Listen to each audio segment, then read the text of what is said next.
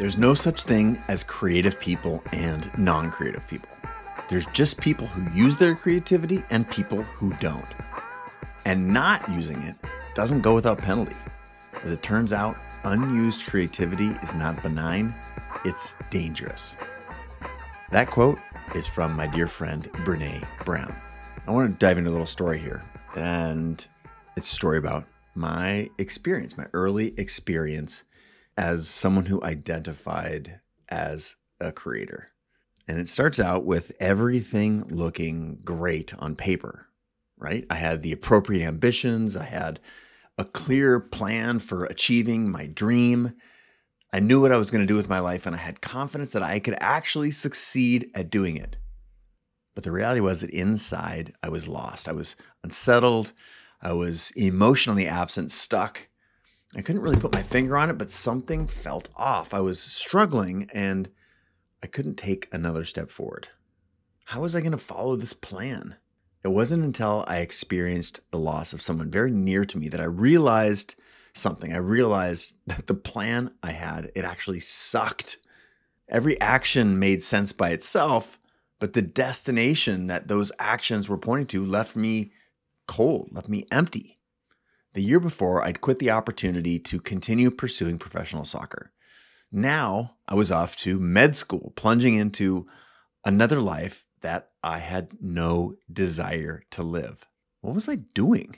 How how would this happen to me? I mean, I thought I was aware of this, and yet something had steered me awry. I realized then that all my life I'd been seeking the approval of others and to achieve at any cost, largely on the back of what I would get from the approval of others. And becoming a doctor seemed to me like the obvious choice, maybe even the only choice. I truly believe that. And then loss taught me otherwise. You see, it was my grandfather's unexpected death that woke me up. And losing him in that moment, I was reminded that I'd only ever have one life. And if I didn't pursue my calling in this go round, I never would. So if I wasn't going to, you know, take the path of a doctor and heal the sick, where then did I belong in this world? What was I supposed to do?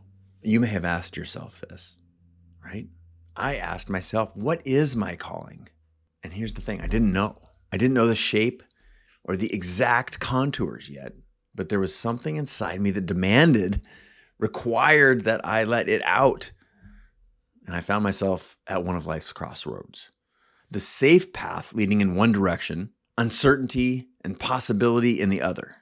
Eventually, I came to realize that a calling is just that, right? It's a whisper in the distance. It's rarely a, you know, a hammer that hits us over the head. It's this faint calling most of us don't wake up one day and decide that we're born to be a, a horse veterinarian or an opera singer or something. That's a story that we tell ourselves after the fact, or that society tells us that once we've found ourselves wherever we happen to end up. No, you know, a calling, it's an intuitive hint. It's sort of a tug, it's a nudge, it's a push that we experience when we do something that feels right this is awesome. I hear this little vibe inside my heart, my soul, my brain. This is so great. I'm going to keep doing this and see where it takes me. The cool thing is if we listen to these hints and we, if we let these these little nudges, these little phrases that we say to ourselves or that we hear in our guts, if we let these tugs guide us and heed the call, we soon begin to realize that we actually are walking our own path. No matter where we're going, we're exactly where we're supposed to be. So, no, I did not decide, despite what you might read on the internet, that suddenly at the age of 21, I wanted to be an artist, or let alone an action sports photographer, or the founder of an online learning platform. I just simply started listening to my gut and then pulling on that thread. I knew that I wanted to take photos, right? It was simple as that. And as long as I started trusting myself, as long as I began doing what felt right, and I repeated that, notice that this is action oriented, right? When I started taking action in the direction of the things that felt right, I figured that the rest would take care of itself. And you know what? Here's the cool thing. Here's the thing you're not told by your parents, your career counselor, or your uncle or grandma, or anyone else who has your best interests in mind is that it did work out. It does work out.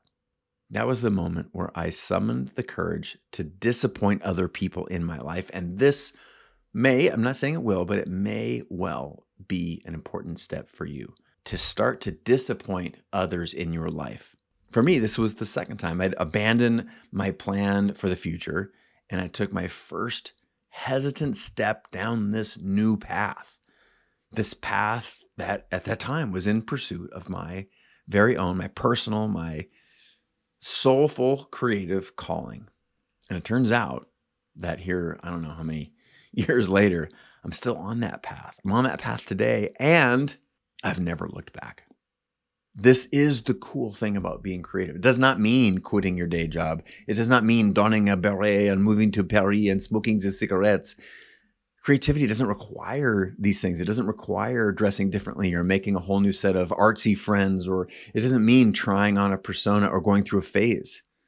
You should forget everything you've heard about creativity and know in your heart, you know what it means to be a creator that is another amazing thing about creativity is it's natural it's life sustaining it's a essentially human function that is core to our health and to our well-being it's as natural as breathing in fact let me put it into perspective for a second imagine a world where breathing is a shameful practice i know go with me on this one what if they taught kids in school keep your breath down children I mean, imagine that, right? Well, kids would never run and play, right? Because it would require heavy duty huffing and puffing and exaltation. And adults wouldn't get excited about anything for, for fear of sucking wind, right? Imagine living in that world where you got by just by little sips of oxygen and always feeling dizzy and tired.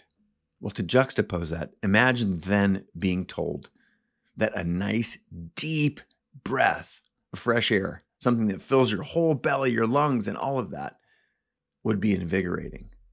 It would be refreshing and it would be really good for you. Imagine being told that it's society that's sick, not you. Imagine being told that breathing deeply will change the way that you think and feel forever. What would you do next? That is akin to this dynamic that I'm trying to set up here in this micro show, right? one where you understand that the previous notions, the understandings of creativity were very wrong. They were very, they were colored poorly.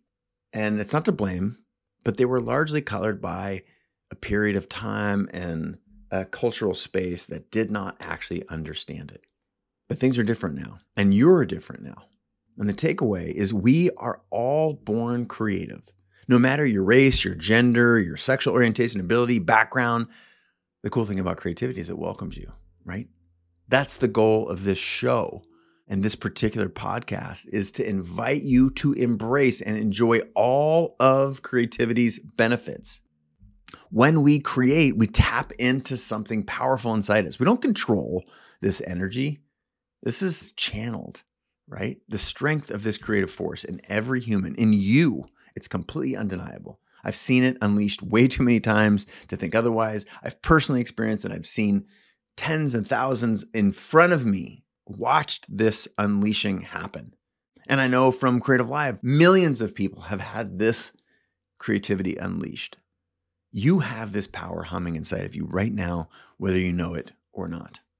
Now, if you asked your friends, your neighbors, your peers, your parents, your people you hang out with, I think a lot of people would say that the world feels a little bit different right now. We've all felt a little off kilter, whether it's the economy or the global environment, globalism, the wars, the political environment. It feels awkward. It feels different.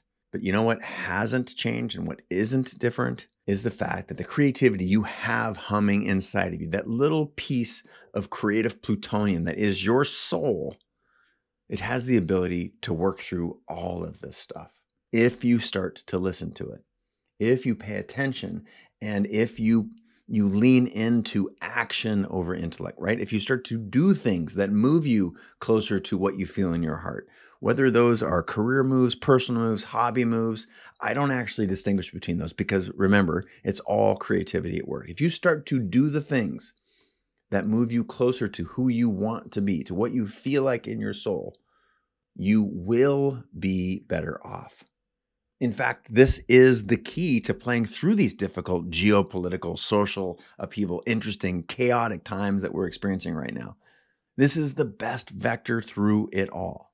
So I encourage you in this next week, as you're reflecting on this micro show, what can you do to lean into those feelings, the difference between where you are right now and where you want to be? What actions can you take to move yourself forward? And I bet that you'll start to hear something that you may have not heard before. And it's not going to come like a trombone or a freight train, it's going to come like a whisper. Start to pay attention to those whispers. And I believe that great things will happen. This idea that the creativity inside us may be dormant, it is normal, it is understandable, it is real. But this week, see what you can do to wake it up.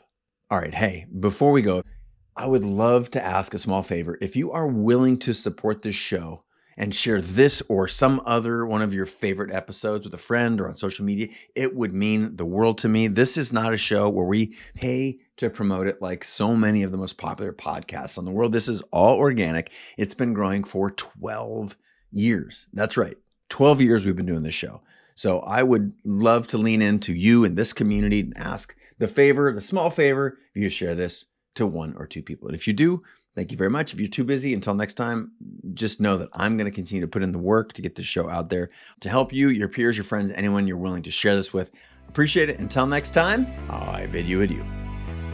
All right, that's all for today's show. But hey, before you go, I want to say thank you for listening and also for engaging with the platform. Wherever you consume the show, whether it's on Apple, Spotify, Stitcher, anywhere, thank you so much. Reviews help a ton if you're willing to. And I want to let you know, uh, in an effort to continue the topics we explore here on the show, or if you have questions, you can always direct your comments to me on all my social feeds. I'm at Chase Jarvis everywhere, but also, I will see your message quicker if you shoot me a text. That's right, I can text directly with you. The best way is to hit me up at 206 309 5177. I get a lot of text, so I can't always get back to you right in the moment. But trust me, those are my thumbs on the other end of the keyboard. So, want to say thanks so much, and I look forward to engaging with you soon.